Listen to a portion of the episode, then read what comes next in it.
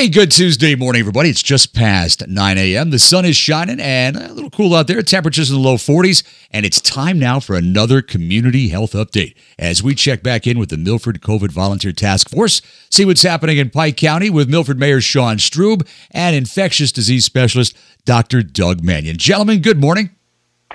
Good morning, Greg.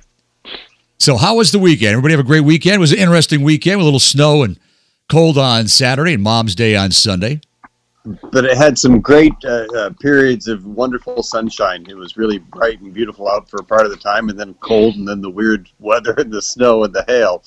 Strange. Uh, was a nice. It's been a it's been a different uh, first uh, few months of the year, that's for sure.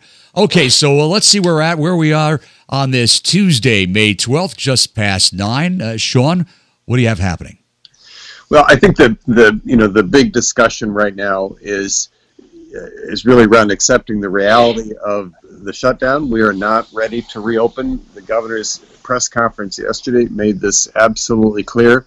Uh, they have a model. They are following the math, the science, and those counties or businesses that are you know trying to jump the gun and reopen before the data says that that it's safe for them to do so. Uh, the governor, in no uncertain terms, um, made it clear that was not going to be acceptable, and he uh, detailed the consequences to uh, uh, counties that failed to follow the directives from the state. Uh, and this is frustrating because there is no question but that the longer uh, things stay closed, the more businesses are going to be mortally wounded, are not going to reopen. But as the governor pointed out, you know, opening too soon is, uh, uh, in, as he described it, not only unethical, but also really bad business. You know, no business wants to put its own customers at risk of harm.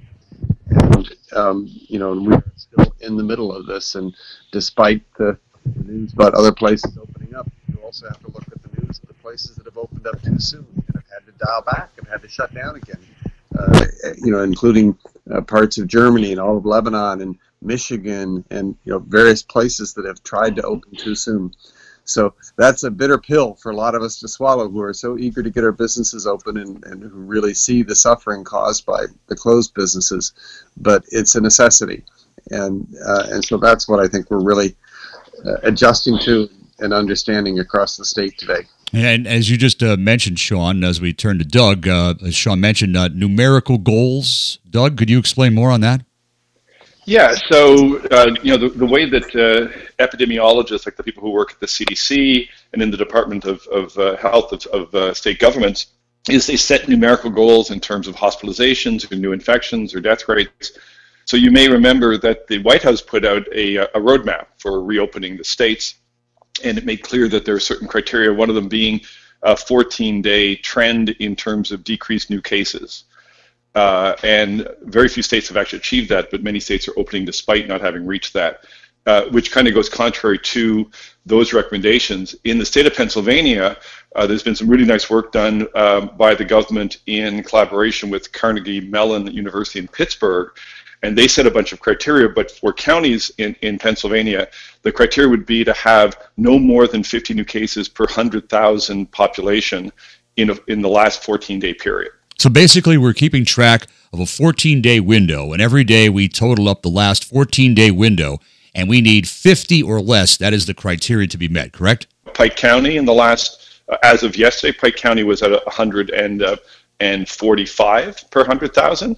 Uh, today, they're down to 129 per 100,000. Now, is that the lowest that Pike County has been at, or have we fluctuated, gone up and down, what, that rate per 100,000? It's the lowest. So 129 as of today, uh, 129 new cases over the last 14 days per 100,000. That is the best status Pike County's achieved since this all has been being kept track of. Correct. In the last day, there was only one new case, diagnosed case in Pike County. Okay, I, am going to throw this at you. Uh, any data for Wayne County? So Wayne County, I just did the math, and it's at 47 new cases per 100,000 in the last 14 days. Okay, so Wayne County technically has met that criteria for a 14 day window per 100,000 then? Correct. And that's Wayne County's lowest number uh, as of today uh, as opposed to other days? It is.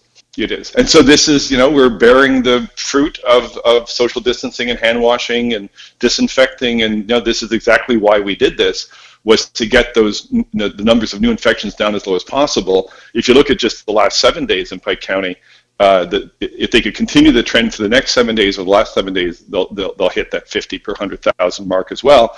Then once that number is hit, then there's other things as well. You need to have adequate contact tracing. So there would be a, uh, to have um, a contact tracer, I believe, to remember the numbers for this. I don't want to get it wrong. I think it's one per 50,000, but I could be wrong. I could be wrong. I can get back to you on Thursday with the correct number for that. But adequate contact tracing, adequate availability of testing, uh, adequate uh, protective gear for hospital workers and first responders. So all of those also need to be in place before restrictions can be lifted. Very fascinating things. I love the numbers, though. I know that uh, you're really good with this, so uh, it really uh, brings it uh, to light and maybe easier to understand for the average layperson. You know what I'm saying?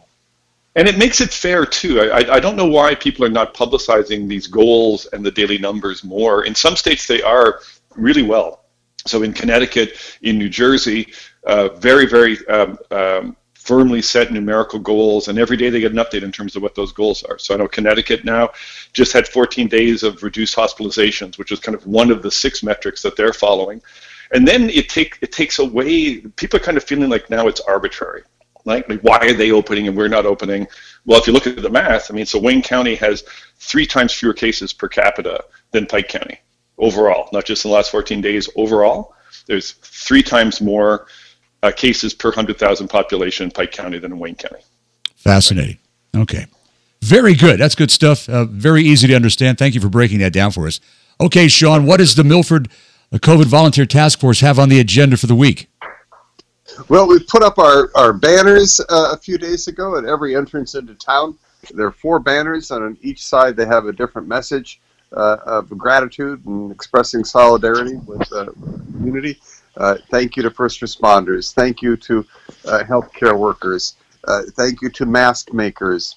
Uh, thank you to hand washers. We've gotten teased a little bit for that.